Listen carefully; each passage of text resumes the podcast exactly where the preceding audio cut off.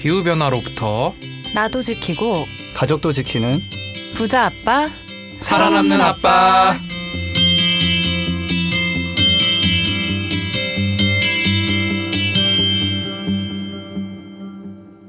안녕하세요. 팟캐스트 부자 아빠 살아남는 아빠입니다. 기후 변화로 급변하는 경제 산업 구조 속에서 우리들의 가족도 지키고 재산도 지킬 수 있는 방법을 지금부터 알려드립니다. 네, 안녕하세요. 장마 기간에 칩거 예정인 김나연입니다. 안녕하세요. 건강검진에서 식겁한 김재석입니다. 네, 안녕하세요. 대담한 통솔자 ENTJ 차윤탁입니다. 네, 다름이 아니라 그 지난 댓글에서 MBTI 궁금하다고 하셔가지고 네.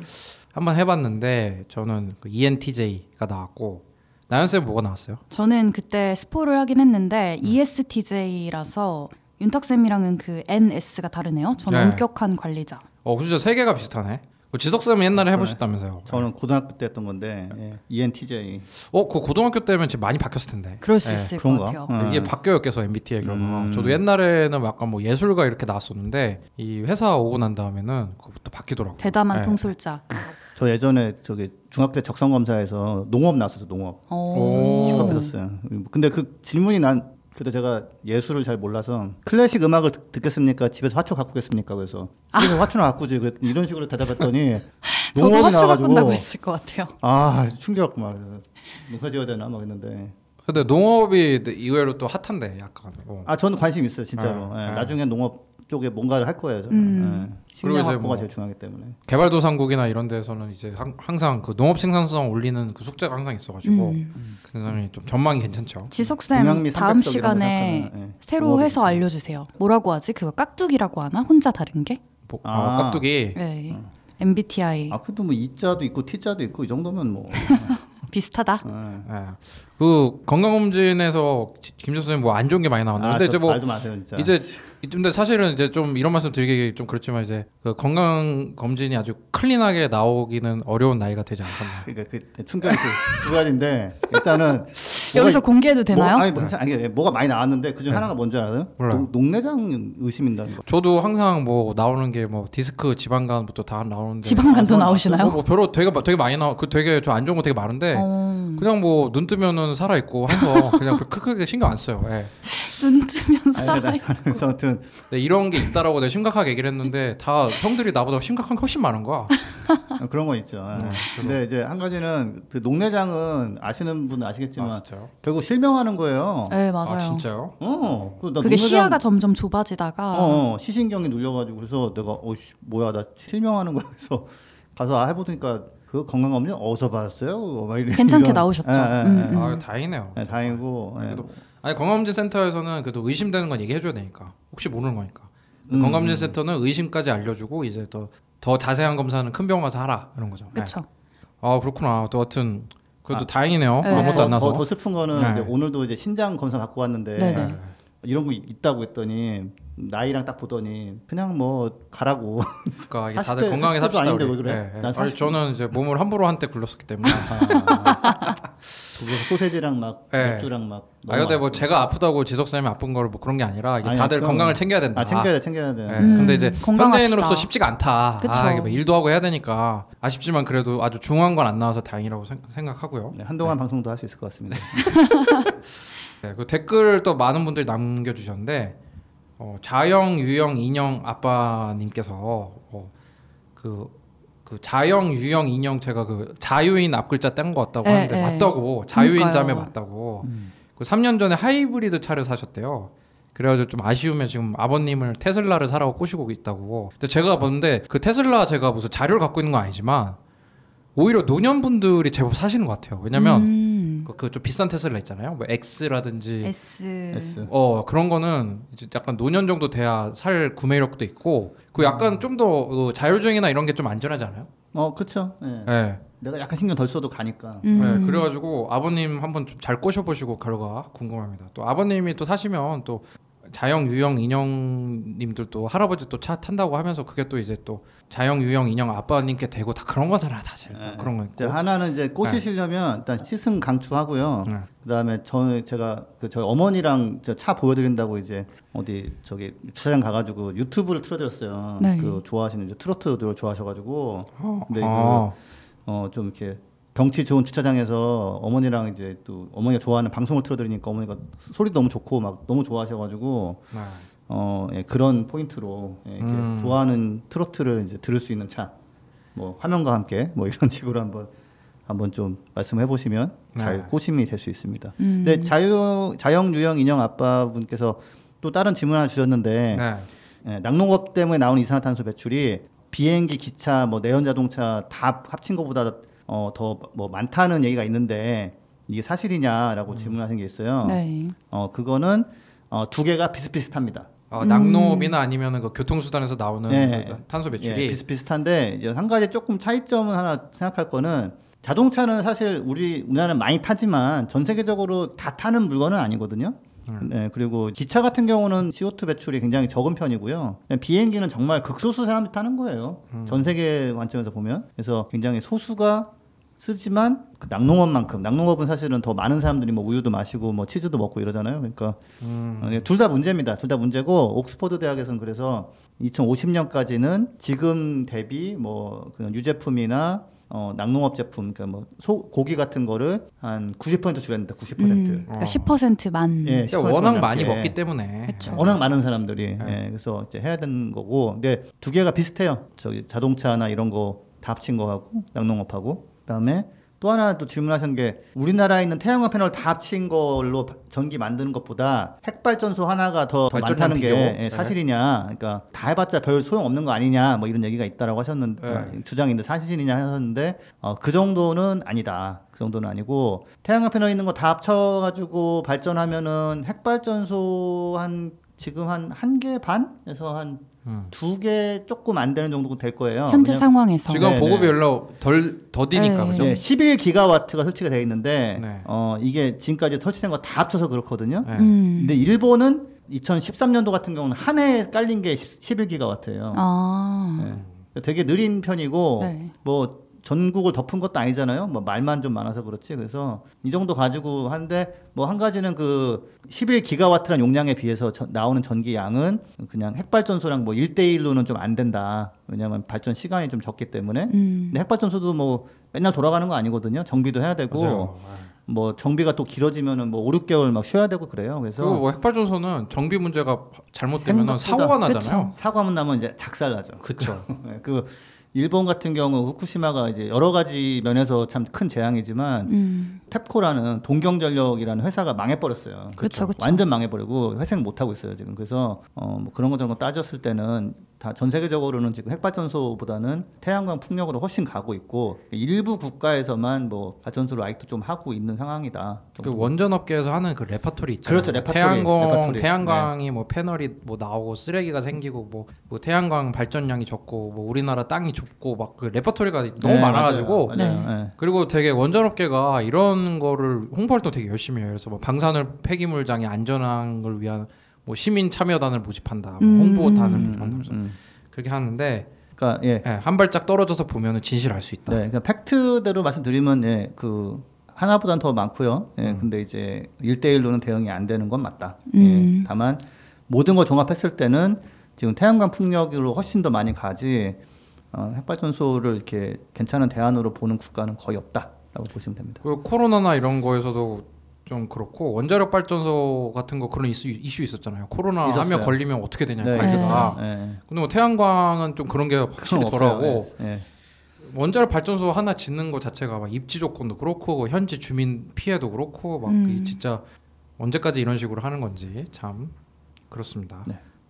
또캣 때리는 슈퍼 흰둥이님 댓글 달아주셨는데 요즘 국제 정치 외교 보고 놀라고 있는데 충격인 것이 불공국 러시아만이 기후 온난화를 좋아한다는 것이 부동항 때문이라고. 얼음이 아, 얼지 않는 예. 얼- 1년 내내 얼지 않는 한국. 예, 그래서 이제 그러면 러시아가 이제 그 기후 회의 때 어떻게 나오겠냐. 근데 제가 봤을 때는 어 그 부동항이 러시아가 되게 중요시 여기는 거 마- 맞아요. 네. 음, 그래서 이제 중국과 이런 영토 분쟁 같은 게 있을 때 그 그 우리나라랑 가까운 그거 있죠 블라디보스톡인가? 블라디보스톡. 네. 거기가 부동항인가 아닌가?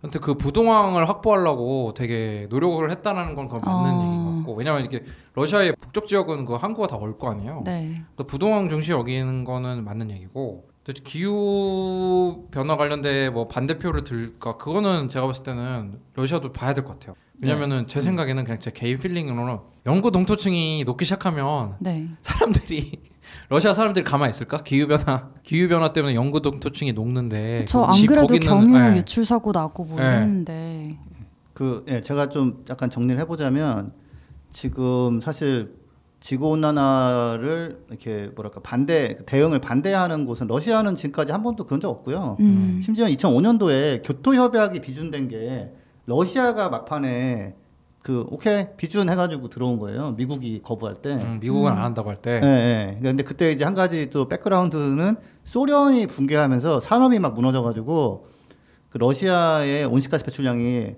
반으로 줄었거든요. 음, 그러니까 사실은 의무 책임은 없고 잘하면은 이제 줄어든 실적을 팔 수 있는 상황이라서 여러 가지 작용을 한 건데 어 그 뭐 부동항 하나 그거 먹겠다고 뭐 다뭐 녹아라 뭐 이거는 그런 사람도 분명히 있었겠지만 러시아에 전체적인 분위기는 그렇진 않고요. 지금 그 얼마 전에 러시아에서 저기 석유 유출된 거 네. 그거 이제 그 동토가 녹으면서 이제 무너져 내린 거라는 게 일단 설명이거든요. 아직 공식적으로는 확인은 안 됐지만, 그러니까 이제 동토를 기반으로 건물도 지어놓고 도로도 깔아놨고 이렇기 때문에 러시아가 동토가 녹으면 인프라가 무너지기 시작할 거예요. 그러니까 그런 피해 같은 걸 다 봤을 때는 이렇게 뭐 좋아라 하면서 야 그래 그래 뭐 도- 우리 부동항 확보해야 되니까 온난화 뭐 고고 뭐 이거는 이건 아니다. 그리고 또 이것도 있어요. 겨울이 옛날만큼 안 춥단 말이에요. 네. 네.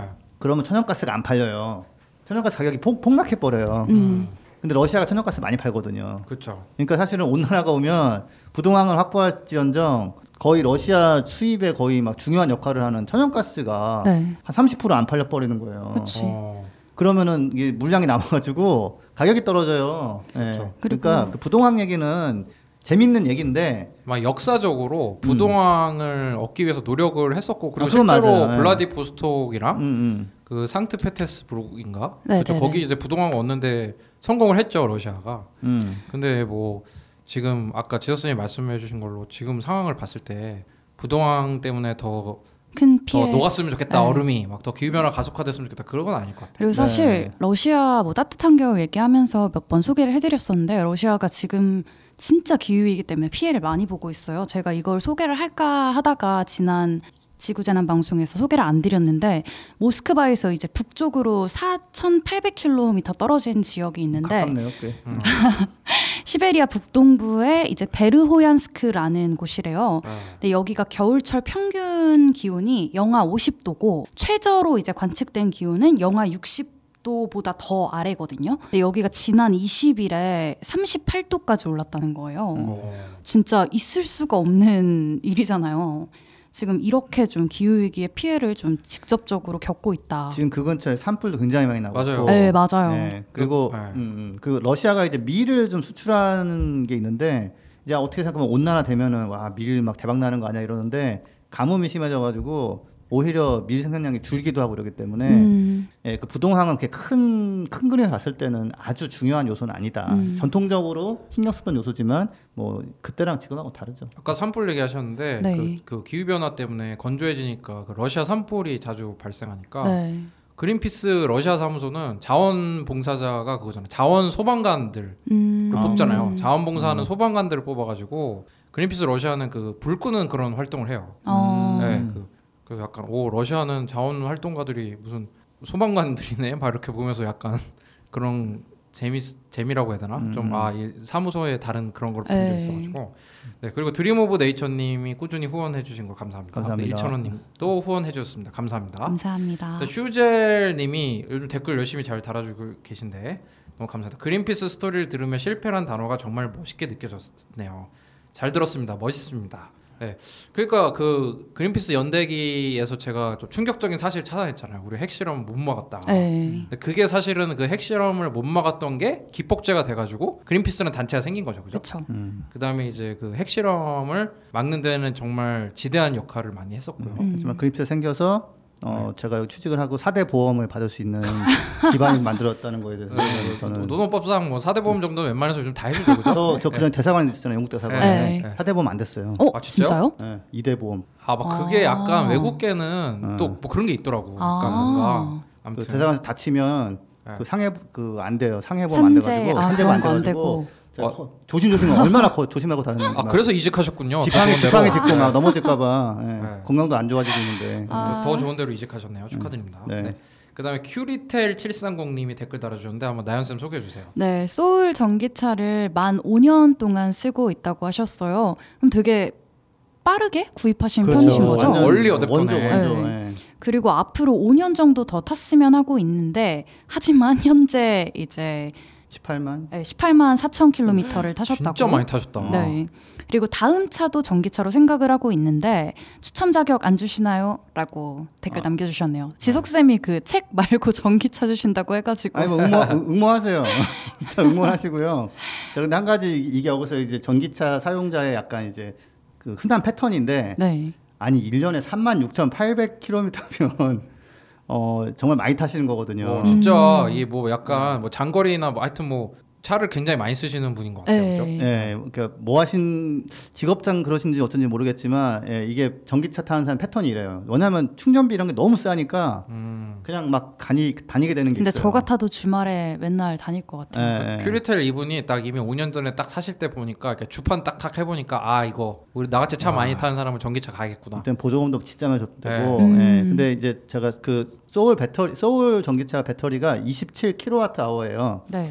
예, 어, 뭐 배터리 자체는 30kWh인데 실, 실제 쓰는 건 27kWh고 한 180km 타거든요. 음. 그러면은 지금 18만 4천 km면은 배터리의 그 뭐랄까 수명이 끝난다고 보통 판단하는 1000 사이클을 넘어간 거예요. 어. 1사이클이 1000 그러니까 1사이클이 1800이니까 아 180이니까 근데 이게 배터리가 1000 사이클 되면은 뭐 70% 밑으로 떨어지고 그때는 맛이 가고 교체한다고 뭐 이런 헛소문이 많은데 타, 타- 타시잖아요, 지금도? 그리고 5년 더 타시고 예, 싶다고 제가 봤을 하셨는데. 때는 한 뭐한 2, 3년 이상은 무리 없으실 것 같은 게 음. 그, 그 충방전 특히 완속 충전을 주로 하셨다고 그러면은 배터리가 1000 사이클이 아니라 1500 사이클, 2000 사이클 가거든요. 음. 그럼 1500 사이클 간다 그러면 한 2만 뭐 한 27만 킬로미터 정도 타는 거니까 네. 어좀 타시고 그 저는 하나 어 예, 출연 한번 해 보셔도 좋을 것 같아요. 아 정말 이렇게 예, 오래 전기차를 5년 동안 이렇게 많이 타신 분이 와. 예 그런 뭐 소감과 수, 뭐 수많은 에피소드가 있으셨을 것 같아요. 예, 네. 예. 그리고 저기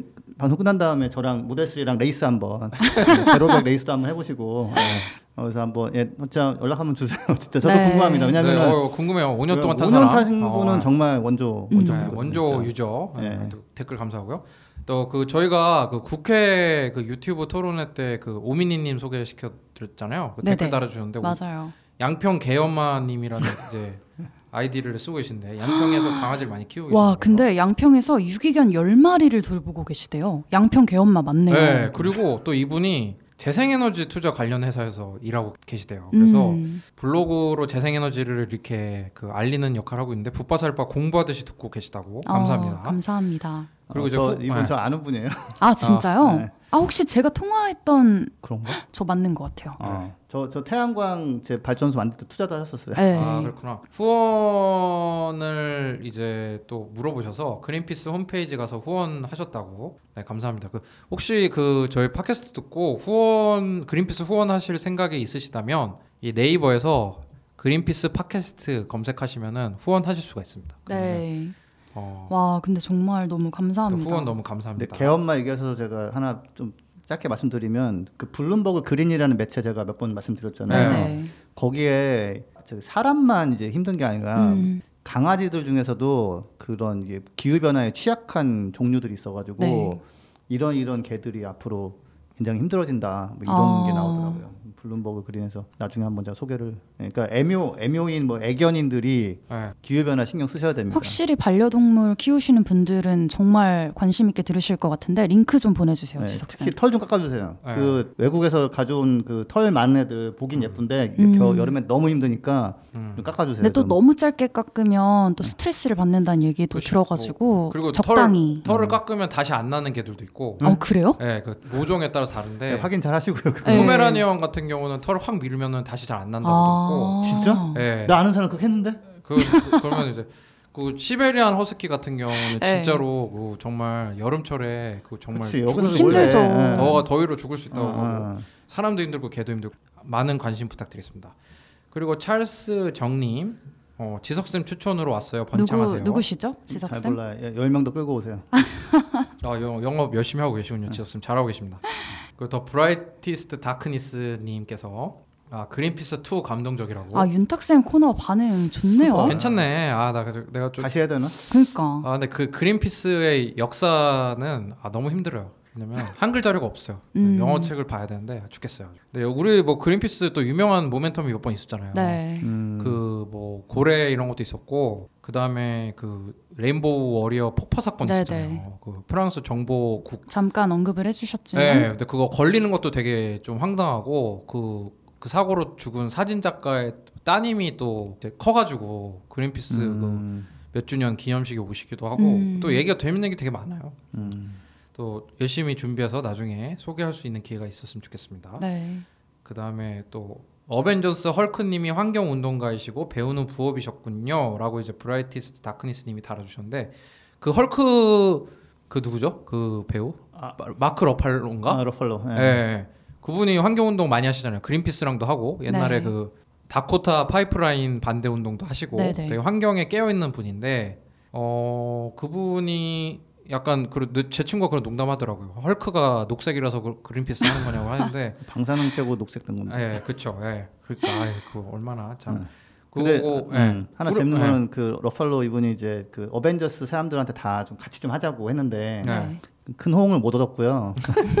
근데 나중에 이제 그 로버트 다운, 다우니 주니어 같은 경우는 이제 자기도 뭔가 하겠다고 소개했었어요 한번 작년에. 음. 예, 그래서 저도 이제 거기 사- 가입해가지고 이메일도 한번 받았었거든요. 그다음에 아무 말이 없네 근데. 음. 어. 뭔가 준비하고 있나? 예, 그뭐 이런 연예인분들이 한국 같은 경우도 뭐 이제 뭐 유준열 배우님도 있고 그 다음에 뭐 신현준 배우님도 출연하셨잖아요. 네. 또 이런 목소리를 내는 걸 많이 존중을 해줬으면 좋겠고 그분들도 이제 약간 이렇게 그 이게 환경 운동을 한다는 거는 그분들이 어떤 그 화석 연료나 이런 뭐 광고 같은 거를 좀 포기하고 그쵸. 자기 의지에 맞게 해서 그쵸. 의견하는 건데 뭐 거기다 뭐 채식했다 안 한다 뭐뭐 그렇게 하고 그런 악플을 쓰고 그런 거는 좀 네, 부파살파 식구들은 그런 일 없겠지만 좀 아니, 그런 네. 건좀 그런 것 같습니다. 노인을 위한 나라는 없다. 그 배우, 배우 누구죠? 페널로페 크루즈랑 하비에르 결혼했던 바르뎀. 네, 하비에르 바르뎀도 그 스페인에서 진짜 정말 국민 배우인데 그쵸. 그린피스랑 같이 활동하고 있고 네. 음. 네 그리고 뭐 유명하잖아요. 우리 그 레오나르도 디카프리오. 아, 네, 뭐 네, 꾸준하시죠 그쵸. 그분. 예, 은 예. 뭐 이렇게 영향력 있는 분들이 이렇게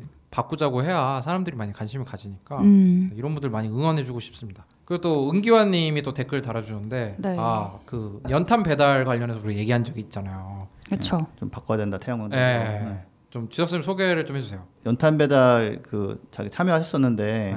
아 이제는 진짜 연탄 배달 하지 말고 네. 태양광 달기를 바꿔야 되는 거 아니냐고 고민하시더라고. 네. 예, 그래서 이제 연탄 배달의 취지는 따뜻한 겨울을 날수 있게 도와준다라는 그 취지는 너무 좋은데 맞아요. 이제 이게 석탄이고 네. 그다음에 그것 때문에 그런 거가 되게 석탄 공사 우리 석탄 공사가 있어요. 네. 그게 유지되게 하는 그러니까 뭐 국회의원이나 무슨 회사에서 봉사단이 와가지고 연탄 나르고 좀 검정 묻히고 사진 찍고 막 너무 흐뭇하고 그러니까 그런 식으로 너무 이렇게 좀 아 좀 이렇게 홍보 수단을 이용되는 게 아닌가라고 고민이 된다. 그래서 음. 예, 하셨는데 실제로 뭐 하나 같은 경우는 태양광 달기를 하고 있어요. 네. 근데 그리고 영국 같은 경우는 아예 저소득층 주택 임대주택에다가 네.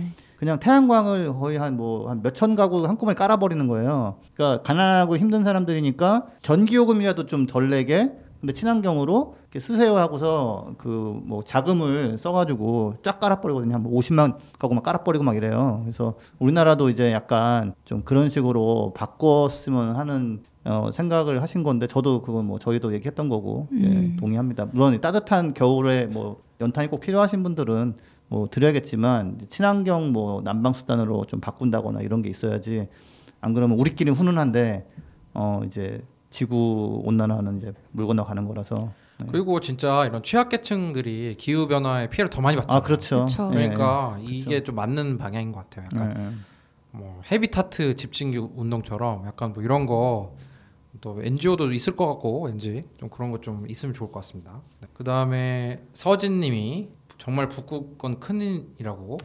아 이게 네. 제가 아까 앞에서 말씀드린 소식을 같이 보신 것 같아요. 음. 그 시베리아 온도가 우리나라보다 높은 38도로 최고 온도를 기록했다는 소식을 들었다. 이게 그 얘기랑 같은 얘기 같은데 지금 기후 위기 때문에 좀 우울감에 시달리고 계시다고 이럴 때 좀 어떻게 하는 게 좋냐 이렇게 여쭤보셨어요. 뭐 기후 변화 때문에 우울감을 느끼신다면 어쨌든 우울감을 느끼는 거는 좋은 사인이 아니기 때문에 우선은 어 그 따뜻한 그 태양 이런 데를 가시고 몸을 많이 움직이시고 음.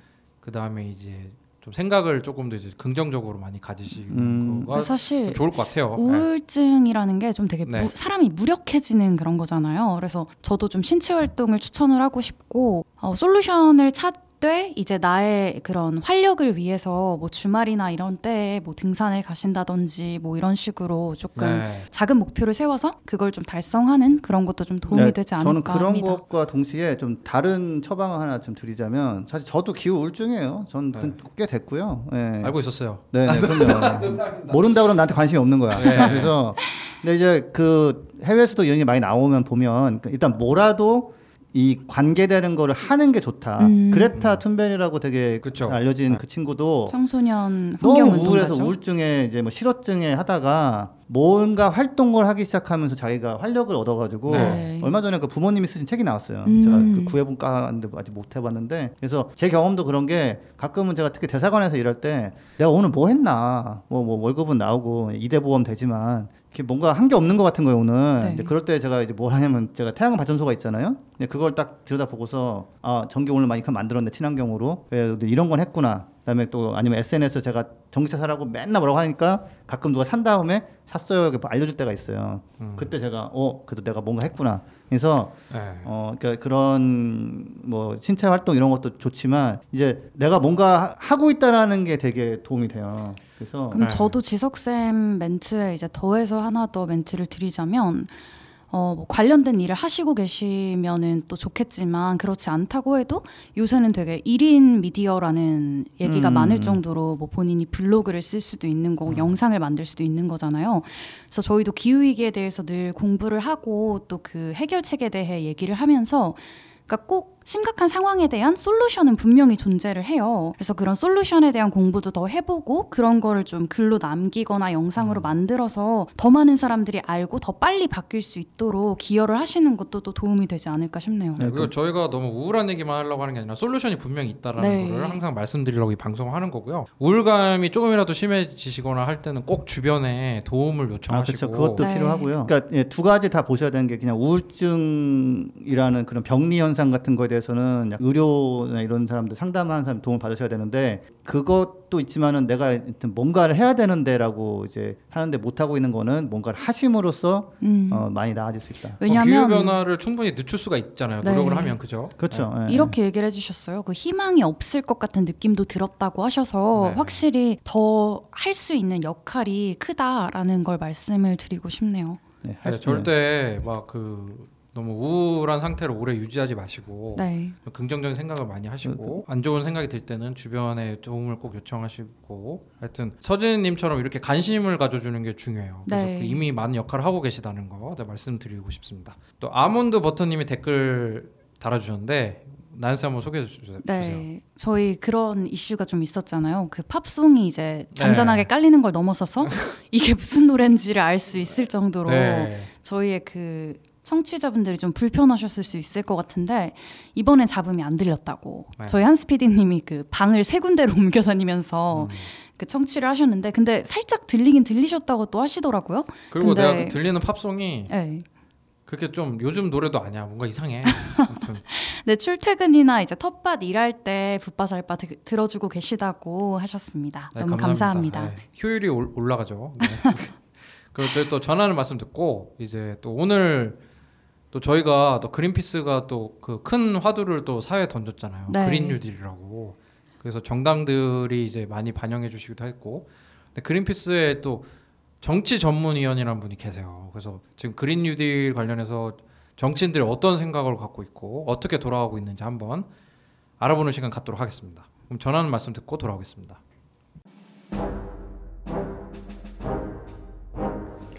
플라스틱으로 넘쳐난 대한민국. 일회용 플라스틱 없는 장보기가 불가능할까요?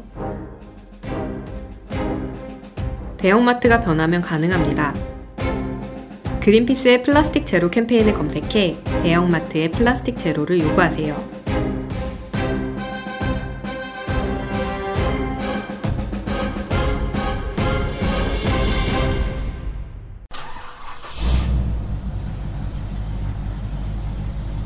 거리의 소리를 찾아서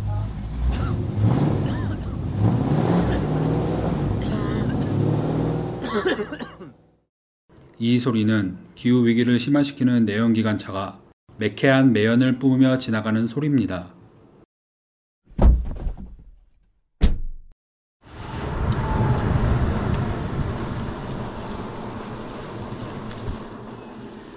이 소리는 지구를 지키고 내 지갑도 지키는 전기차에서 나는 소리입니다. 환경과 전기차에 대해 더 궁금하신 점은 그린피스 홈페이지에서 내연기관차 이제 그만 캠페인을 검색해 주세요. 네, 저희 그린피스가 그 그린 뉴딜이라는 화두를 던졌잖아요. 저희 네. 팟캐스트에서도 많이 소개가 됐었는데 정상원 campaigner 분도 따- 나와서 출연하셨고 이진성 campaigner도 그리고 나왔었죠. 우리가 4.15 총선 때 이제 그 그린 뉴딜이라는 거를 정당이 이제 반영하게 됐잖아요. 네. 근데 또 이런 거에 또 이제 숨은 공신이기도 하고 또 이제 저희 그린피스에 또 political advisor가요 그런 자리가 또 있어요. 음. 그래서 그런 자리에서 활약을 하고 계신 분이 있는데 요즘 막 뭐 그린 뉴딜도 있고 막 한국형 뉴딜도 있고 디지털 뉴딜도 있고 뭐가 그렇게 많은지 잘 모르겠어요. 그래 그래가지고 저희가 특별히 모셨습니다. 저희 장다울 선생님 소개드립니다. 장다울 선생님 자기 소개 한번 부탁드립니다. 네, 안녕하세요. 그린피스에서 정책 전문위원으로 일하고 있는 장다울이라고 합니다. 반갑습니다. 네, 어 영어 직함이 도대체 어떻게 되시는 건가요? 아, 영어로는 Government Relations and Advocacy Specialist라는 너무 긴 이름을 지어놔서 어, 오음절이네요. 오음절. 그래서 예전에 제가 지석 쌤한테 specialist님 하면서 놀리고 그랬는데 네. 이제 저희가 지금 전문위원 두 분을 모시고 그러네. 녹음을 하는 네. 거잖아요. 그 뭐야 다울 쌤 사실은 저희 입사하신 지 얼마 안 됐죠. 그 신입 사원이신데 근데 누구보다 오래 있는 네, 노래 오래 계셨던. 중고 신입 같은 네. 느낌이죠. 근데 사실은 예전에 또 그 뉴크 캠페인으로 엄청 활약하셨잖아요. 네, 그렇죠. 네. 네, 2013년부터 이제 선임 기후 에너지 캠페이너로 이제 탈핵 캠페인 포함해서 에너지 캠페인들을 오랫동안 해왔었고요. 그 이후에 기후 에너지 팀장을 하다가 문재인 정부 들어와서 저희 그린피스가 오랫동안 노력했던 에너지 전환 정책이 만들어져서 실제 입법기관에서 이 에너지 전환 정책을 어떻게 입법화시킬지에 대해서 경험도 해보고 싶었고 기여도 좀 해보고 싶어서 마침 연이 닿아서 운이 좋게 지난 1년 반 동안 국회에서 에너지 전환 정책을 입법화시키는 경험을 할 수가 있었고요. 1년 반 정도 해보니까 아, 이 정도면은 내 자신의 몸과 마음을 고문시키는 거는 이 정도로 족하다라는 생각이 들어서 작년 말에 그만두고 다행히 다시 또 공정한 프로세스를 거쳐서 올해 3월에 그린피스에 재입사를 하게 됐고요. 아직 수습 네. 안 끝났습니다. 아우 정말요? 국회 국회 나들이를 한번 갔다 오셨잖아요. 네. 네. 그래가지고 이제 또 커리어 변신을 하셨는데 어 저희 또 그린피스가 또 항상 강조하는 거 있지 않습니까? 정치적 중립성. 그렇죠. 거기서 이제 또 많은 고민하실 것 같아요. 그러니까 우리가 특정 당을 지지는 하지 않는다. 네. 그렇죠. 네, 그런데 이제 지금 국회에서 보면은 그린 뉴딜에 관심 있는 특정 당이 있습니까?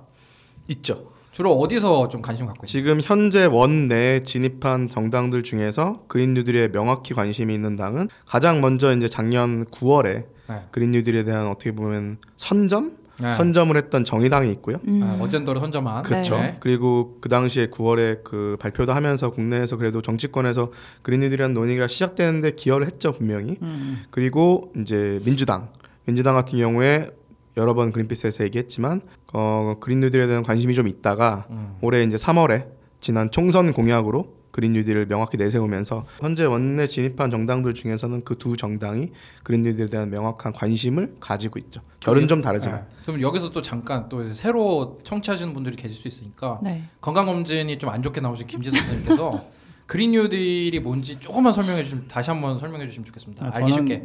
기후 변화가 너무 심각해서 네. 굉장히 빠른 속도로 온실가스 줄여야 되기 때문에 네. 그러면 그냥 슬금슬금 해서는 안 되고 정말 완전 좀 새로운 그 큰 정부의 막 리드와 막또 사기업 참여와 막 등등 해서 저는 이제 제가 그러니까 한 큐에 온실가스 때려잡아서 음. 기후 위기를 막아보자. 근데 그걸 하면서 동시에 사회 평등성이나 다른 여러 부조리한 것들도 한번 해결해 보자. 음, 양질의 예, 일자리도 많이 창출을 하고. 창출하고. 네. 예. 제가 이제 어제 저기 자기 전에 이제 항상 이제 고민하다 자는데 미국은 그린 뉴딜이라고 그러면서 복지를 되게 강조를 해요. 미국은 어. 심지어 출산 휴가도 없고 음. 음. 어뭐 무슨 뭐 휴가 같은 게 없어요. 막 그냥 정말 일하고 그냥 잘릴 때 잘리고 이런 식인데 네. 그래서 무슨 뭐 공약 중에 의료보험 뭐 이런 거 막 들어가 있고 같이 해야 된다 해서 그린 뉴딜이고 어떻게 보면 유럽은 그냥 그런 건 좀 어느 정도 돼 있으니까 그냥 그린 딜 뭐 이런 이런 게 아닌가 뭐 이런 사실. 뉴딜이 우리나라 사람들이 익숙한 거는 이제 루즈벨트의 네. 뉴딜로 익숙한 건데 그 당시에 보통 사람들 기억하기에 여기서도 다뤘겠지만 그냥 좀 대규모 토목공사를 정부가 주도로 해서 일자리를 많이 창출하고 경기를 부양시켰던 네. 정책 정도로 기억하고 계신 분들이 있는데 사실 그 당시에 뉴딜은 새로운 사회적 계약이었거든요. 음. 그래서 노동권도 강화시키고 나중에 와그너법이라고 노동자들의 권리도 강화시킨 법도 패키지로 들어가 있었고 실제 노동자들이 원하고 있던 그 요구 사항들을 들어주면서 동시에 경기 부양을 해서 일자리도 많이 창출하는 그렇기 때문에 뉴딜이라고 부를 수 있었던 거죠. 근데 지금 얘기되고 있는 글로벌 그린 뉴딜 역시 새로운 사회적 계약이라는 측면에서 보면은 지금 우리 사회가 갖고 있는 경제 사회 불평등 있잖아요. 사회 경제 뭐 비정규직화라든가 양극화라든가 부가 너무 한쪽으로 쏠린다라든가. 근데 그린 뉴딜처럼 지석쌤이 얘기한 대로 거의 전시 동원 체제에 준하는 큰 계획을 국가가 밀어붙이려면 사회 대다수가 거기에 동의를 하고 동의를 참여를 해야 되잖아요. 음. 근데 사회 대다수가 지금 당장 내 앞에 있는 현실은 직업이 없고 차별을 당하고 있고 양극화에 힘들고 비정규직에서 내 삶이 불안한데 그런 문제를 해결하지 않고서는 기후 위기 대응 위해서 우리 다 같이 노력합시다란 말이 안 먹히는 거죠. 어. 그런 측면에서 이제 지금 논의가 되고 있는 좀 부분이 좀 있어요. 그리고 또 이제 기후 위기를 이제 대응하려면 탄소 배출을 줄여야 되는데 네. 아 그러면은 이제 뭐 일자리가 다 줄어들어야 되는 거냐 뭐 산업적인 활동을 하지 않아야 줄어드는 그런 게 아닌 거죠 아니죠. 그렇죠. 분명 근데 이제 새로운 산업의 전환이라는 측면에서 다시 얘기하면은 석탄, 석유, 천연가스, 화석연료에 기반한 산업 시스템에서 탈탄소 산업 시스템으로 전환하는 거잖아요. 전환을 하게 되면 당연히 예전 시스템에 있었던 일자리 중에 없어지는 것들이 있을 있죠. 거고 네. 새로운 시스템에서 새로 생겨나는 일자리가 있을 텐데 여러 연구들이 이야기하는 거는 그 순증을 봤을 때는 순증이다. 음. 예전에 그린피스에서 소개했었던 마크 제이콥슨 스탠포드 교수 얘기했던 것도 우리나라가 재생에너지 100%로 그린딜을 했을 때 한 144만 개 일자리가 순증 없어진 음. 것도 있지만 음. 순증한다는 게 포인트였잖아요. 그렇죠 그럼, 많이 생기는 예. 근데 사실 되게 중요하죠. 일자리란 거는 매일매일의 사람들의 삶을 구성하는 거고 생존 그렇죠. 생존이 달려 있으니까. 특히 지금 정부에서 일자리가 많이 이슈잖아요 그죠 네. 항상 그쵸. 일자리를 더 만들기 위해서 많이 노력하고 있는데 근데 저 같은 경우는 이제 그린 뉴딜을 어떻게 좀 알게 됐냐면 그 추억의 코너죠 2020 원더키드라고 아 미국의 네. 민주당 대선 후보들이 다 그린 뉴딜을 그쵸. 들고 맞아요. 나왔죠 그죠 맞아요. 사실 그걸로 인해서 한국에서 그린딜 논의가 시작된 게 분명히 있어요. 왜냐면은 음. 알렉산드리아 오카시오 콜테스라는 하원 의원이 음. 그린 뉴딜에 대한 결의안을 하원에 제출하면서 사실 하원에서 제출하고 그냥 끝난 거지만 그게 실질적인 미국의 정책으로 이어지진 않았지만 되게 이슈화 됐었죠. 음. 왜냐하면 콜테스 의원 자체가 되게 셀레브리티였고 그렇죠 그리고 거의 전시동원 체제에 준하는 10년 안에 거의 미국의 체, 체계를 화끈한 확 바- 목표죠. 바꿔버리겠다는 음. 생각을 한 거죠. 그리고 나서 한국에서도 이제 관심이 생기면서 작년 말에 이제 유럽에서는 우리는 애초에 이쪽으로 잘하고 있었으니까 뉴는 필요 없어. 우리는 그린딜. 그린딜이야. 딜, 예. 그래서 유러피안 그린딜을 발표하면서 더욱더 한국에서 관심을 가지게 됐고요. 그러면은 이제 한국에서 또 관심이 조금 조금 생겼지만 물론 또 제 입으로 말하기는 좀 그렇지만 그린피스가 또 기여한 바가 있지만 이 지금 현재 문재인 대통령 께서도 한번 그런 얘기 하셨잖아요. 참모진에 대해서 그린 뉴딜에 대해서 뭐 다시 보고를 해라. 네. 그래서 그리고 뭐 민주당과 정의당도 관심을 가지고 그것 좀 그게 어떻게 그렇게 관심을 가지게 됐는지 좀 그 배경이 좀 궁금해요. 네. 왠지 좀 다울쌤 아실 것 같은데. 사실 아까 말씀드린 대로 미국에서 그린 뉴딜에 대한 논의가 시작이 되면서 국내에서도 관심 가진 사람들이 늘어났고 정의당에서도 작년 9월에 또 정치권에서 얘기를 꺼냈고 시민사회라든가 학자군에서도 그린 뉴딜에 대한 관심들이 좀 있었어요 작년부터. 음. 그러다가 정부 차원에서도 작년 말부터 이제 새로운 성장 동력 차원에서 그리고 워낙 기후 악당으로 한국이 책임을 다하지 좀 못하고 있다는 욕을 있으니까. 먹고 있었기 때문에 어떤 돌파구로서 그린 뉴딜에 대한 관심이 작년 말부터 좀 있었고요. 그러다가 이제 정의당에서 총선 공약으로도 들고 나오고 원내 당은 아니지만 미- 미- 녹색당에서도 이거를 이슈화 시키고 음. 그린피스를 포함해서 시민사회에서도 이 정도의 계획이 없이 어떻게 기후위기를 대응할 거냐라는 목소리들이 꾸준히 나오다 보니까 그런 거를 반영해서 이제 민주당에서 총선 공약으로 들고 나왔죠. 음. 그 이후에 코로나가 터지면서 물론 총선 때도 코로나 상황이었긴 했지만 작년 말까지는 코로나가 이슈가 아니었잖아요. 근데 코로나 상황이 터지면서 이제 그래도 우리가 얼마 전에 발표된 거 보면은 선진국 중에서는 가장 지금 그 경제 그 영향이 적다라고 하지만 그래도 이제 마이너스로 지금 예측되고 있는 상황에서 어쨌든 경제에 지금 피해를 입었으니까 경기 부양에 대한 욕구가 정부 차원에서는 컸던 거죠.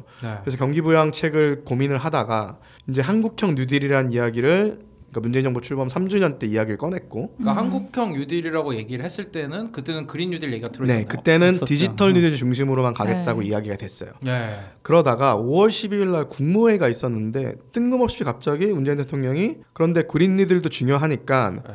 산업부, 중기부, 그다음에 환경부까지 세 부처에 검토해봐라 얘기를 했더니 음. 국토교통부 장관이 어 그린 뉴딜에 있어서는 건물 차원에서 에너지 절약이라든가 에너지 효율이 너무 중요하니 국토부에서도 할 일이 많습니다. 저희도 껴주십시오. 그래서 음. 네개 부처한테 문재인 대통령이 그럼 한번 보고를 해보라고 요청을 했고 15일 날 이제 서면으로 종합 보고가 있었어요. 네 개 부처가. 그래서 그 아까 잠깐 또 이제 그 문재인 대통령이 뜬금없이라고 말씀하셨는데 제가 봤을 때 대통령님이 이렇게 뜬금없이 하진 아, 않았을 그 거예요. 이유가 근데 있죠. 이게 그 부정할 얘기를 수가 얘기하려고. 했어요. 근데 그래서 탄소- 밖에서 봤을 어. 때는 진짜 어 갑자기 이런 그러니까. 느낌으로 기사를 접했거든요. 왜 그게 궁금해요. 왜 이게 네. 문재인 대통령이 어떤 계기로 약간 이 탄소 배출을 줄여야 어. 된다라는 거에 관심 갖게 되고 그게 예. 예, 어떻게 된 거죠? 5월 22일 날 이제 그래서 결국에는 그린 뉴딜을 한국형 뉴딜을 포함시키기로 발표를 하는데 그때 그 구체적인 얘기가 나와요. 음. 뭐라는 얘기했냐면 국제 사회와 네. 시민 사회의 요구를 우리도 인정할 필요가 있다. 음. 그 얘기는 한국이 기후위기 대응에 있어서 제대로 역할을 못 하고 있고 네.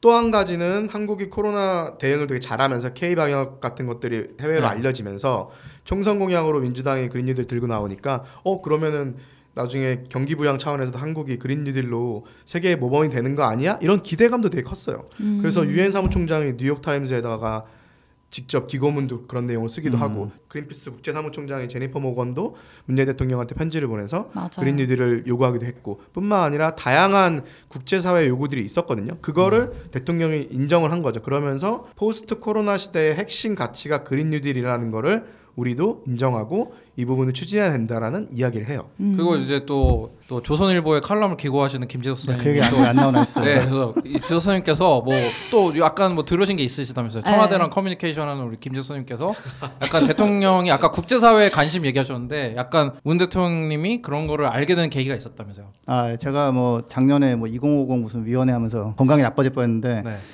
이제 마지막 날 이제 환경부 장관하고 이제 어 이렇게 같이 밥 먹는 자리가 있었어요. 음. 거기서는 약간 더 이제 뭐 얘기가 나오는데 예, 뭐 국무회의를 하면 환경부 장관한테 되게 힘을 실어주신다는 거예요 대통령이 왜냐하면 자기는 약간 통일 같은 것 때문에 나가서 이제 정상들하고 만나서 그 얘기를 하는 하다 하면 그쪽에서 나온 얘기가 기후 변화 어떻게 할 거냐고 음. 그 대응 중요한데 계속 나와가지고 처음에는 음, 독일에서는 기후 변화 얘기하네. 또 프랑스 갔더니 또 기후 변화 얘기하고 그래서 아니 환경이 이렇게 중요하구나라는 생각이 이제 있으시다고 그래서 환경부 장관이 잘 해야 된다고 이렇게 뭐 힘을 실어 주시기 때문에 자기가 뭐 온실가스 감축 뭐 잘 해보겠다 이렇게 하는데 예, 거기 점심 메뉴는 스테이크 나오고 아이고.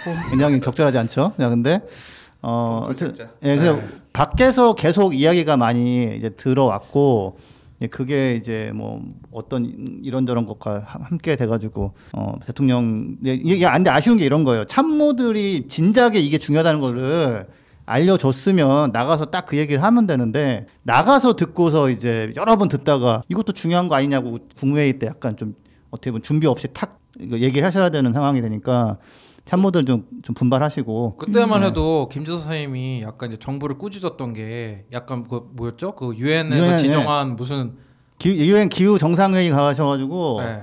그 맥락과 맞지 않는 기후 변화가. 아니라 약간 그 푸른 하늘 만들기 막 뭐 맑은 하늘 이런 거 제정한다. 해가지고. 다 이제 다른 나라 총리나 대통령들은 다 막 기후 변화 어떻게 대응해야 될지 이런 얘기를 하는데 가가지고 이제 참모가 준비해 온 게 약간 좀안 맞았죠. 푸른 하늘의 날 이런 거니까 음. 약간 이제 조금 아 관심을 가져야겠구나라는 계기가 또 되기도 하고 뭐 그런 것도 거죠. 아마 예, 끝나고서 뭐 이런저런 그때 막 고이즈미 그 저기 저기 누구야? 예, 그 신지로. 펑클색자 네, 예. 홍색자를 만나실 수도 있고. 누구든 스테이크 먹고 싶을 때가 있는 거 아닌가요?라고 대답했던 그분이죠. 네. 예, 아, 그분도 뭐 하여튼 기후 변화 얘기를 그래도 그분은 하긴 하잖아요. 못, 좀못 알아듣게서 써서 그런 거지.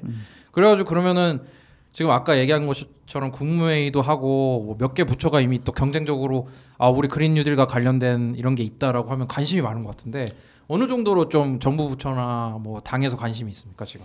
네, 그래서 그 보고가 있은 후에 6월 초에 이제 기재부 쪽에서 하반기 경제 경제정책 방향 발표하면서 지금 3차 추경안이 국회에 제출이 됐잖아요. 네. 그 시기랑 맞물려서 6월 초에 지금 한국형 뉴딜, 그린 뉴딜과 디지털 뉴딜 에다가 휴먼 뉴딜까지 해서 2 플러스 1, 2 플러스 1, 2 플러스 1 형태로 휴먼 뉴딜은 또 갑자기 네. 들어갔어요. 네. 고용 안정만 강화한다. 음, 는 네. 사실 되게 중요하거든요. 이게. 네. 그래서 이2 플러스 1 형태로 한국형 뉴딜의 큰 틀이 6월 초에 공개가 되면서 구체적인 내용이 좀 나왔어요 이미.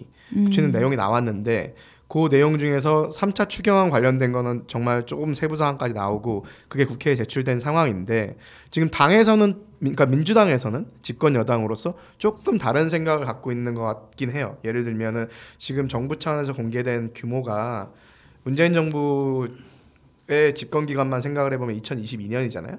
그때까지 그 그린 뉴딜이 총 규모가 한 12.9조 원 정도 되거든요. 아니 그 아우, 너무 그린 적은 거 그린 아니야? 뉴딜이면 막 300조 정도 써야 되는 거 아닙니까? 어떻게 되는 겁니까? 이게? 지금 유럽 같은 경우에는 앞으로 10년 동안 1조 유로니까 우리나라 돈으로 하면 한 1,400조, 음. 1,500조 정도를 쓰겠다는 거고 플러스 거기 플러스해서 이번에 그 경기 부양책으로 또 어, 850조 정도를 또 들고 나왔으니까 음. 거의 뭐 한 2,000조에 달하는 금액을 쓰겠다는 거죠. 근데 그 중에 중심이 또 그린 뉴딜 그린딜이거든요. 그 규모로 봤을 때는 매우 매우 미미한 아주 약소한 그런 그 국회의원들도 때가 되면 달려가는 그 기획재정부에서 왜 이렇게 짜게 나오는 겁니까 지금? 일단 지금 이번에 준비하는데 기간이 너무 짧았고요. 네. 그래서 사실 7월 달에 종합 계획이 나온다고 하는데 그린피스에서도 지금 우려를 가지고 보고 있는 거는 7월 달까지 해봤자 지금 2, 3개월밖에 안 된 건데 2, 3개월 동안에 만든 계획으로 그냥 딱 퉁치고 퉁쳐는 말 써도 되나? 네. 2, 3개월밖에 안뭐 되는 저희 뭐 팟캐스트의 매력이죠. 예. 네. 그렇게 하고 끝날까봐 음. 정말 지금까지는 기후 위기 대응이라는 방점이 찍힌 것도 좀 명확하지 않고요. 네. 그 다음에 여러 번 저희가 얘기했던 2050년 탄소 넷제로를 위해서 그 다음에 2030년까지 그러기 위해서는 50% 정도의 50% 이상의 감축이 필요한데 이런 비전조차도 아직 포함이 안 된 계획들이라 사실 좀 우려감이 있고요. 그리고 우리가 코로나를 겪으면서 지석쌤도 여러 번 얘기하지만 사실 기후 위기의 위협과 코로나의 위협을 비교해보면 정말 상대가 안 되거든요. 그렇죠. 근데 코로나를 겪으면서 우리가 2차 세계대전 이후로 아 국가가 이 정도로 개입할 수 있구나. 그러니까 위기 상황에서는 경제에도 사회에도 이 정도로 개입할 수 있구나. 우리가 상상도 못했던. 우리나라는 거기까지 안 갔지만 락다운을 시키고 음. 물류들 다 끊어버리고 사람들을 집에 가두고 그리고 경제 활동을 제약을 하고 그 다음에 갑자기 막 그 가구당 거의 마스크 100만 원에 뭐. 당한 응. 그런 지원금도 주고 음. 이게 사실 예전엔 상상도 못했던 그 접근이잖아요. 정말 진짜 충격적인 게 미국 같은 경우 사망자가 10만 명이 넘었나 그렇죠. 그 전쟁이 난 거잖아요. 그쵸. 네. 그래서 예전에는 상상도 못했던 이런 접근들이 위기라고 하니까 가능하구나. 음. 국가가 역할을 할 수 있구나. 근데 사실 기후 위기 같은 경우는 코로나에 비하면 한 뭐 100배, 1000배 더 심각한 위기면 그렇죠. 거기에 걸맞는 국가의 개입이 필요한 건데 음. 그게 지금까지 없었다는 거죠. 완벽하게 국가가 실패해 왔던 거잖아요. 그러니까 글로벌 그린 뉴딜에서는 그런 국가가 적극적으로 개입을 해서 거의 전시 동원 체제에 준하는 개입을 해야 지금 1년에 온실가스를 줄여 나가면서 10년 안에 50% 이상 감축하는 게 가능하잖아요, 사실. 네. 그러니까 그런 얘기를 그런 측면에서 그린 뉴딜이어야 되는데 지금까지 나온 거는 전혀 거기에 부합하지 못하고 있는 너무 미미한 출발인 거죠. 그럼 그린피스가 생각하는 어쨌든 그린 뉴딜은 이거보다는 좀 더 계획이 좀 더 충실해야 되, 고 비용도 더 많이 투입이 돼야 된다. 일단 한 세 가지로 제안을 하고 싶은 건데 첫 번째는 지금 현재 가지고 있는 목표보다 훨씬 상향을 해야 되고 온실가스 감축 목표 그렇죠. 온실가스 감축을 위한 기후 위기 대응을 위한 그린 뉴딜이라는 걸 명확히 하면서 목표가 상향 조정돼야 되고 두 번째는 규모를 키워야 돼요. 음. 이 정도로는 전혀 그 목표를 달성할 수 없는 거죠. 지금은 기획재정부- 2022년까지 12조 원이라는 거죠. 12.9니까 13조 원 정도. 13조. 기획재정부 네. 담당자님들 꼭 좀 새겨 들어 주시기 바랍니다. 그리고 마지막으로는 이 그린 뉴딜을 그냥 행정부에서 이렇게 2, 3개월로 끝내면 안 되고 음. 이제 출발이니까 이걸 가지고 국회를 중심으로 해서 다양한 이해관계자들, 산업계라든가 노동계라든가 시민사회라든가 지역사회라든가 지자체라든가 이런 다양한 이해관계자들 같이 참여해서 앞으로 이 그린 뉴딜을 어떻게 발전시킬지를 지속적으로 개선해 나가야 되는 이번에 한 번에 마무리 짓는 게 아니라 개선해 나가야 되는 방향으로 거버넌스들 뜯어 고쳐야 되는데 그런 논의가 아직까지는 좀 없는 것 같아요. 제 1차 뭐 그린 뉴딜 5개년 계획 막 이런 정도 나와야 된다라는 아, 그쵸. 음. 어. 2차 5개년 계획, 뭐 그쵸, 3차 그쵸. 5개년 계획 그 정도 나와야 되는데 사실 접근 방식은 그, 정, 그 정도가 그쵸. 돼야 돼요. 네, 그 정도 스케일이 돼야 된다. 그- 참고로 영국은 이제 뭐 5개년 탄소 그 예산이라 해가지고 몇 년 기간 안에 얼마를 줄이기 위해서 해야 되나 이런 계획을 세워가지고 5년 단위로 정말 하거든요. 음. 네, 그러니까 그 막 5개년 경제 5개년 뭐 개발 계획처럼 사실 그런 게한 한 6차례 정도까지 가야, 가야죠. 2050년까지 가야 되니까. 예. 그럼 지금 대통령이 이렇게 관심을 갖고 있고 또 그린 뉴딜 관련해서 부처의 보고를 받기로 하셨잖아요. 그러면 이제 뭐 정치인들도 이제 발맞춰야 갈 텐데 정말 그린 뉴딜에 대한 관심이 좀 어떻습니까? 국회에서. 일단 아까 말씀드린 대로 민주당에서 총선 공약을 내걸었고 총선 공약을 내걸을 당시에도 민주당의 이제 핵심 정치인들 중에 일부가 관심이 있었고요.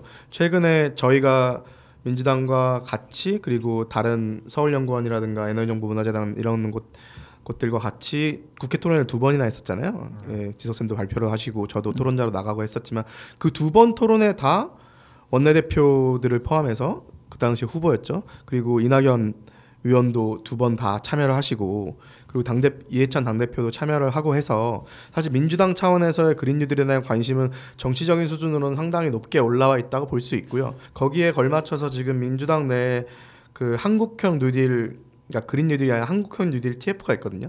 그 안에 이제 그린 뉴딜에 대한 TF가 아직 공식적인 명칭을 내건 건 아니지만 실제 몇 명의 의원들 김성환 의원이라든가 이번에 새로 이소영. 드- 초선으로 들어간 이소영 의원, 그다음에 양혜원 의원, 뭐 이해식 의원, 뭐 민영배 의원, 김영배 의원 이런 의원들 중심으로 그런 TF가 가동이 되고 있고요. 동시에 또 민주당 의원들을 중심으로 한 그린 뉴딜 연구회라는 의원 모임이 21대 국회에도 생겼어요. 그래서 민주당 차원에서는 상당히 이 부분에 관심을 가지고 접근하고 있고 당연히 정의당도 상당히 중요한 정의당의 최우선 아젠다 중에 하나이기 때문에 정의당만의 그린 뉴딜 이야기를 끌고 나가려고 하는 움직임들이 있고 지금 이제 상임위 구성이 아직 안 끝났는데 상임위 구성이 맞춰지면 핵심 상임위들 그린 뉴딜과 관련된 사실 그린 뉴딜과 관련된 상임위들이 되게 많아요. 지서쌤도 얘기하신 적 있지만 가끔 언론에서는 그린 뉴딜이면 환경노동위원회 즉 환경부와 노동부 고용노동부를 다루는 환노위 사안만 하는 거 아니야? 환노위에서만 다뤄야 되는 거 아니야? 이렇게 절대 안 좁게. 접근하고 있지만 말도 안 되는 얘기거든요. 예. 기재위, 국토위, 산업위, 그다음에 중소벤처 기업도 산업위에 속하니까 그렇죠. 그리고 뭐 예를 들어서 정무위라든가 정말 모든 상임에 걸쳐져 있기 때문에 그럼 이 이슈를 다루려고 하면 국회 차원에서 좀 특별위원회 같은 게 만들어져야 되는 거 아닌가 이런 논의들도 있고요. 그럼 다울스님께서 약간 국회 외유를 갔다 오신 1년 반 그 이전 국회죠. 그러니까. 총선 이전 국회랑 지금 국회랑 비교했을 때 또 초선 의원분들도 많이 늘어났고 어느 정도로 이좀 차이가 느껴지시는지 뭐 그린 뉴딜이나 이런 거에 대해서 솔직하게. 솔직하게 네, 아, 일단- 그, 예, 그, 뭐 예- 예전보다 네. 낫긴 하지만 좀 불만족스러우신지 어떤 국회 자체가 사실 네. 제가 국회에 있을 때 가장 힘들었고 좌절스러운 부분이었고 지금도 그렇지만 국회라는 곳 자체가 뭐를 안 되게 하는 데는 되게 효율적이에요. 예산을 깎거나 뭐 어떤 새로운 정책을 못 하게 하거나 정말 국회의원 한두 명이 어떻게 보면 300분의 1이잖아요. 네. 네. 한 명이 되게 힘이 클 수도 있고 작을 수도 있는데 한두 명이 정말 총대 메고 미친 듯이 뭔가 하나를 막으면 막는 데는 꽤 효율적이에요. 음. 근데- 반대를 위한 반대. 예. 근데 뭔가를 새로운 거를 만들려고 하면 그게 심지어 다수당이든 아니면은 뭐 3분의 1을 넘든 상관없이 국회라는 공간이 뭔가를 만드는 데 있어서 새로운 거를 시도하고 새로운 개혁을 이끌어가는 데 있어서 매우 비효율적이에요. 그러니까 입법을 해야 되는데 약간 그런 거를 한다기보다 남, 남이 올린 법 못하게 하는 거에 좀 더 적극적이라는 말씀이세요? 예, 그리고 이제 뭐 좋은 법안들도 제출이 되긴 네. 하는데 사실 법안 의정 활동 성과를 올리기 위해서 법안 개수만 채우는 의원실들도 많고요. 음. 딱 봤을 때 크게 의미 없는 법안들, 쉽게 통과시킬 만한 법안들로 채우는 경우도 많고 정말 의미 있는 법안들이 제출이 되면 의미 있다는 거는 사회적으로 큰 변화가 필요한 거고 그 얘기는 당연히 찬반이 갈리겠죠. 음. 그럼 다양한 토론이 필요한 거고 이런 부분들을 하라고 국회가 있는 건데 국회 상임위 내에 이제 소위들이 있어요. 네. 각각의 이슈를 다루는 소위원회들이 네. 있는데 일단 소위원회 안건으로 올리는 것도 여야 간사들이 협의를 해야 돼요. 그 소위에. 음. 정말 그것도 쉽지 않고요. 만약에 안건으로 올려도 올라오는 안건들이 수백 개가 동시에 올라오니까 그 중에서 어떤 걸 먼저 논의할지는 그때 당시의 정치적 지형에 따라서 다르거든요. 그 저 같은 경우에 좀 정치에 이렇게 관심이 많은 편은 아닌데 지금 보니까 좀 국회가 시끌시끌한데 이게 좀 그린 뉴딜로 지금 뭐 바쁘게 일을 해도 부족할 판에 지금 막 시간이 부족하잖아요. 이제 그 기후 변화 대응. 하루하루가 되게 아깝죠. 아 하루하루가 되게 아까운데 지금 좀 상황은 어떻습니까? 일단 3차 네. 추경안이 뭐 네. 그린피스 저희가 봐도 네. 조금 명확하지 않은 부분도 있긴 있어요. 근데 그럼에도 불구하고 단기간에 경기 부양과 일자리 창출 그다음에 시민들 또 긴급 지원 이런 걸 위해서 지금 3차 추경안이 제출이 됐잖아요. 네. 3차 추경안이 지금 논의조차 안 되고 있거든요. 왜냐하면 국회가 음. 아직 안 꾸려졌으니까. 그러니까 왜안 꾸려주고 있는 거예요? 뭐 언론을 통해 접한 것처럼 지금 민주당이 176석 이제 네. 국회의장이 중립으로 빠졌으니까 네. 176석을 가진 상황에서 상임위 위원장을 어느 당이 얼만큼 가져가냐 가지고 지금 합의가 안 되고 있는 상황이에요. 아그 합의가 안 되니까 국회가 못 열리 구성이 안 되고 있는 거군요. 역, 그쵸. 역시 뭐 진행하는 거 방해하는 건 참 좋네요. 근데 그 우리 저 뭐야 4.15 총선이니까 네. 4.15 총선에 당선된 사람들이 국회의원 자격을 갖는 게 언제였죠? 명 공식적으로는 5월 30일인데 그때가 일요일이어서 6월 1일부터 시작을 했죠. 음, 아니 지금 우리는 얼마나 그 빡세게 일하고 있는데 아직 그 국회 구성도 안 했다는 거 지금 한 달 정도. 그렇죠. 아 그래서 지금 다섯 여섯 개 상임위만 지금 위원장을 정했거든요. 예를 들면 음. 산업통상 중소벤처기업위원회는 위원장이 정해졌어요. 네. 그래서 회의를 했는데 이제 미래통합당 의원들이 회의에 불참을 했죠. 그래서 여당 의원들만을 가지고 이제 회의가 이루어졌었죠. 뭐각 당의 사정이 있겠지만 또 국민들은 좀 이렇게 일하는 국회를 보고 싶을 텐데 그죠? 그렇죠. 그 우리 같은 입장에서도 그린 뉴딜 관련된 법안이 빨리빨리 많이 나와야 좀 진행이 되는 거 아니에요, 그죠? 그러면 이거 완전히 뭐 점쟁이 같은 질문이긴 한데 그죠? 그린 뉴딜 같은 법안이나 좀 더 구체화되는데 시간이 얼마나 걸릴 것 같아요? 일단 정부 계획이 7월 중순에 나오면 이거는 행정 계획이어서 네. 행- 정부가 이제 추가 예산 없이 추진할 수 있는 건 하겠지만 추경이라든가 내년 이제 2021년 예산 같은 경우는 실제 정부가 그런 계획을 갖고 있어도 9월이 시작하는 정기국회 끝날 때까지 국회에서 승인을 해줘야 그 돈을 쓰는 거잖아요. 그러니까 계획이 나오더라도 내년에 쓰이는 건 올해 말까지 가봐야 국회에서 어느 정도 인정을 해줄지가 윤곽이 나올 것 같고 그 다음에 법 아까 말씀하신 입법 관련해서는 사실 그린 뉴딜이라는 거는 기후위기 대응을 위한 수단이고요. 그 수단이 법이 될 수는 없을 것 같은데 지금 국회에서는 그린 뉴딜 특별법이라는 거를 정의당이 지금 얘기를 하고 있고 음. 네. 물론 이게 특별법과 기본법으로 어떻게 접근해야 따라서 좀 방식이 좀 달라요. 네. 근데 그런 구체적인 건 들어갈 수 없지만 아 구체적인 거는 오늘 안 들어가고 또 다음에 네네. 다음에 한번 더 불러서 다음에 그게 제한이 되면 한번 또 이거 알아봐야 돼. 너무 재밌네 생각보다. 예. 그리고 민주당 같은 경우에는 원래는 그린 뉴딜 기본법을 얘기하다가 기후 위기 대응 기본법도 얘기가 나오고 있고 어떤 기본법 형태로 될지 모르겠지만 근데 사실 기본법이라는 거는 다양한 법들을 아우르는 큰 법이 하나 생기는 건데 그러면 네. 우리나라에서 지금 대체 해야 되는 법이 저탄소 녹색 성장 기본법이라고 그렇죠. 있어요. 이명박 네. 이명박 네. 정부 때 만들어 놓은 네. 이 법이 예를 들어서 에너지법이라든가 온갖 법 기후 변화랑 관련된 온갖 에너지와 관련된 온갖 법들에 다 영향을 미치는 가장 상위법이거든요. 예. 이거를 대체하는 법으로서의 기후위기 대응 기본법이나 그린뉴딜 기본법이 만들어져야 되는데 사실 이런 기본법을 새롭게 만드는 작업은 정말 쉽지 않은 거죠. 아. 그만큼 합의해야 될 부분도 많고 검토해야 될 내용도 많고 그래서 개인적으로는 현실적으로 솔직히 예측을 해보면 올해 하반기에 과연 될까라는 의구심이 있어요. 그래서 내년까지 가야 되지 않을까. 근데 단 이거를 좀 단기적으로 특정 분야만 일단 바꿔보는 특별법 차원으로 접근하면은 올해도 합의가 될 수 있지만 그린피스가 원하는 수준의 그린 뉴딜을 지원하는 기본법이라고 했을 때는 올해 하는 쉽지 않을 네, 것 여- 같다는 여- 게 여기서 한. 가지 중요하죠. 수습 기간이 있어서 약간 워딩이 잘못 나온 것 같은데 네.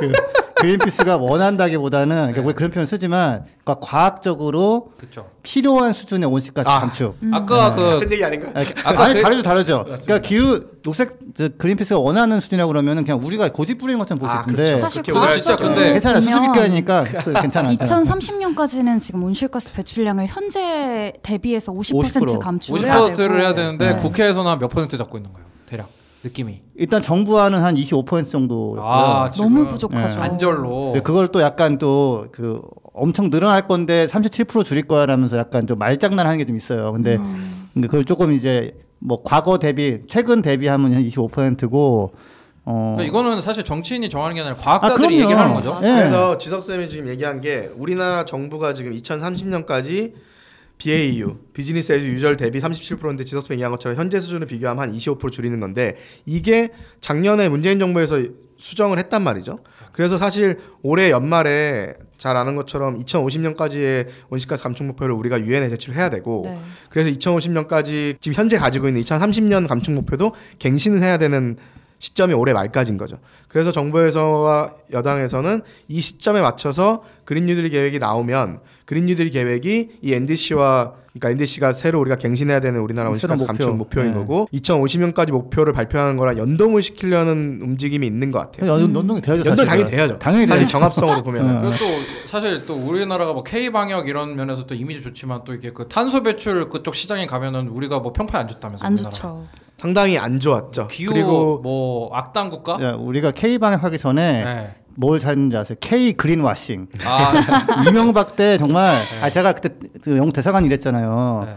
외신들하고 외교관들 다 깜빡 속았어요, 진짜. green washing이라는 게 이제 그 네. 환경 친환경을 포장하는 거죠. 그죠? 네. 제가 재밌는 에피소드 하나 말씀드리면 2012년도에 브라질 리우 데자네이루에서 유엔 환경회의가 열렸을 때 이명박 대통령이 와서 녹색 성장에 대한 연설을 하거든요. 네. 근데 마침 저는 그때 NGO 쪽 그 참여자로 그 회의에 참가하고 있었어요. 어. 근데 이제 본회의에 들어갈 수 있는 NGO 사람들이 제한돼 있잖아요. 음. 전 세계에서 수만 명이 왔는데 들어갈 수 있는 사람이 20명인 거예요. 음. 그래서 이렇게 나라별로 이제 쿼터를 주는데 마침 그때 제가 사무부에서 열심히 일을 하고 있어서 우리나라에 쿼터를 좀 더 줬어요.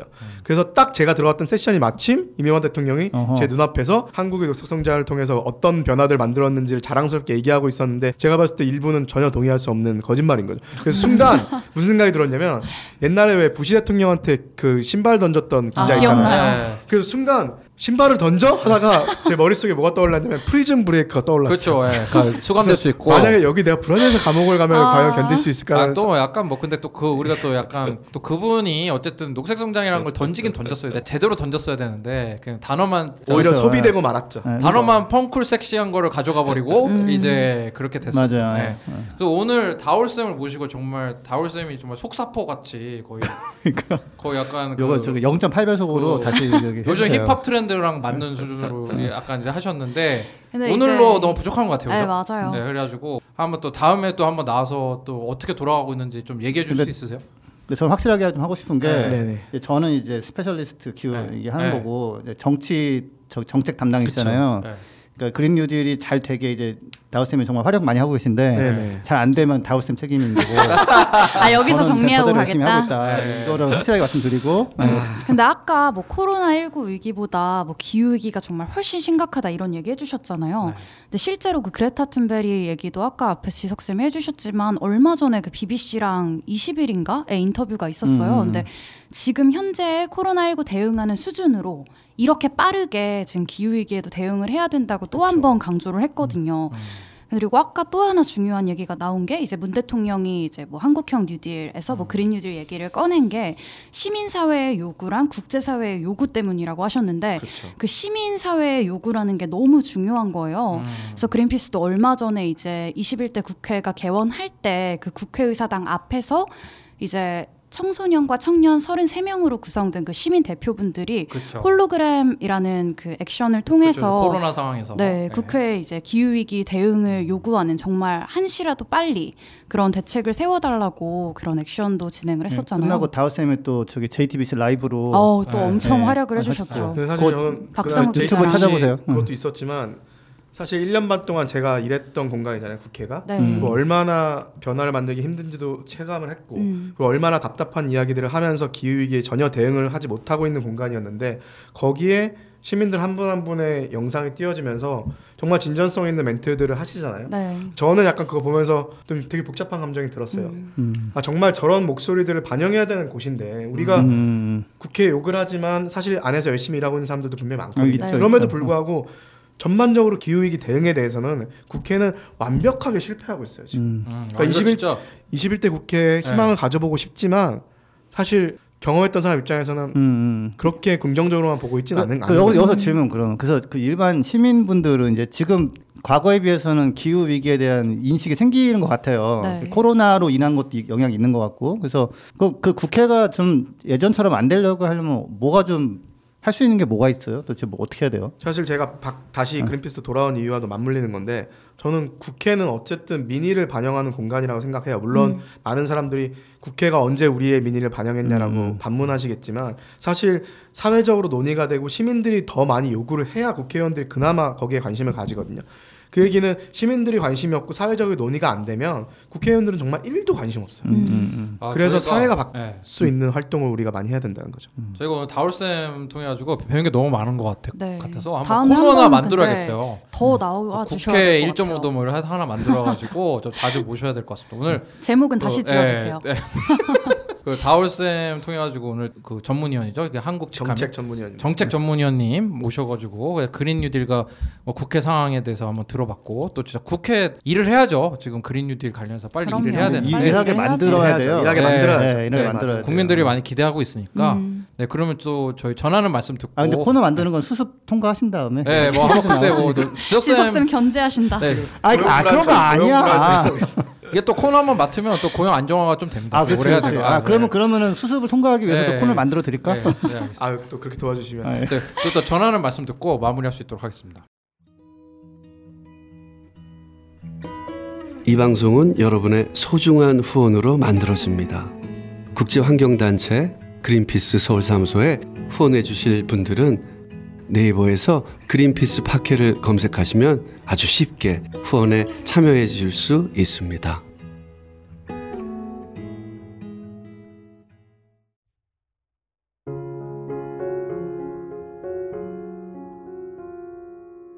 부자 아빠 살아남는 아빠는 애플 팟캐스트, 구글 팟캐스트, 팟빵, 파티, 앵커, 오디오 클립 등을 통해서 들으실 수 있습니다. 방송에 대한 의견이나 참여를 원하시는 분들은 gkr 그린피스.org로 메일을 보내주시면 저희가 정기적으로 확인하겠습니다. 부자 아빠 살아남는 아빠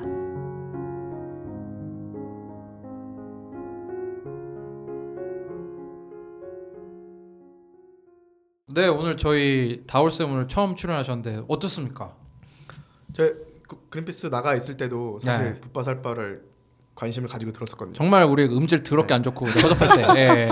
다 들은 건 아니지만 근데 네, 네. 처음에는 아 이거 진짜 쉽지 않은 기획이다. 네. 과연 오래 버틸 수 있을까? 이런 게 있었는데 나중에 돌아와 보니까 1년을 얼마 전에 1년 넘으셨잖아요. 네, 네. 됐어요. 진짜 세 분한테 너무 감사드리고 개인적으로도 감사드리고 그린피스뿐만이 아니라 왜냐하면 그 전에 청년들이 하던 기후변화 팟캐스트 하나 있었잖아요. 네. 제가 그거 듣던 몇 안 되는 소수의 사람들 중에 한 아, 그 지석 쌤이 거기에다가 막 세게 얘기를 하셔가지고 우리가 우리가 하, 그때 정말 좀 제가- 난감했는데 예, 기후 그래서 예, 그분 만- 훌륭한 분들이죠 그분들 네, 참. 그래서 그 팟캐스트 듣지만 네. 그린피스 차원에서 또 다른 그런 유용한 정보들과 이야기를 하는 팟캐스트가 1년 넘게 살아남으신 것에 너무 박수를 보내드리고 아, 세 분께 네. 감사드리고 감사합니다. 특히나 나연 쌤이 두, 네. 두 샌들 중간에서 예, 아, 또 그건 참 인정, 잘 인정. 잡아주셨다 균형을 인정. 예.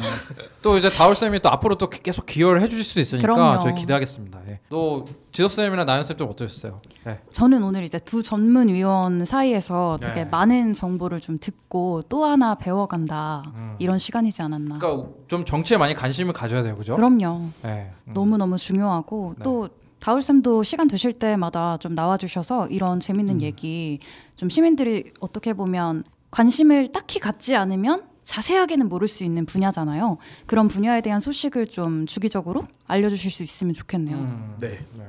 지석 쌤또 청와대를 맡고 계시는 지석 쌤또 국회를 맡고 계시는 다울 쌤이랑 오늘 또 아니, 저는 저는 제가 네. 전기차 정보하고 뭐 전기차를 파네 뭐 태양광 치어리딩을 하네 이러지만 가장 중요한 본 게임은 국회하고 청와대 정도인데 청와대의 미니 반영도 물론 가능은 하겠지만 좀 더 어려운 면이 있고 음. 미니 반영을 통한 변화는 국회가 제가 봤을 때는 그래도 가능성이 좀 있는 곳이라는 게 제 판단인데 틀, 틀, 맞, 맞나요? 저 틀리나요? 동의합니다. 예, 그래서 그런 차원에서는 진짜 그 다우 쌤이 맡고 있는 역할이 정말 무게감이 특, 특히 또 안에서 일해보셨잖아. 네. 그러니까 더 잘 알거든요. 그러니까 막연한 희망으로 이렇게 돌아가지는 않, 않잖아요. 음. 이게 그래서 좀 머릿속 복잡하실 텐데 가끔 오셔가지고 아무튼 많이 이- 복잡합니다. 그 그러니까 시민분들한테 상황을 알려주시고 우리가 이렇게 뭔가 같이 할 수 있는 일을 찾는 게 되면 사실은 우리가 그 붓바셋발 만들어가지고 그래도 약간 좀 어, 갖춰놓은 게 플랫폼이 돼서 이렇게 좀 변화로 갈 수 있게 어, 좀 나와서 좀 가끔 기여해 주십시오. 또 예. 저희 또 한스 PD님이 또 딱 맞는 또 음악을 준비하고 오셨어요. 어. 팝빵 뮤직 톰톰이 부릅니다. 지금 지금, 지금. 국회 일해라 음. 라는 뜻인 것 같고요. 하여튼 오늘 또 방송 들어주신 청취자분들 감사드립니다. 그럼 저 다음에 또 충실한 내용으로 다시 찾아올 수 있도록 하겠습니다. 감사합니다. 감사합니다. 감사합니다.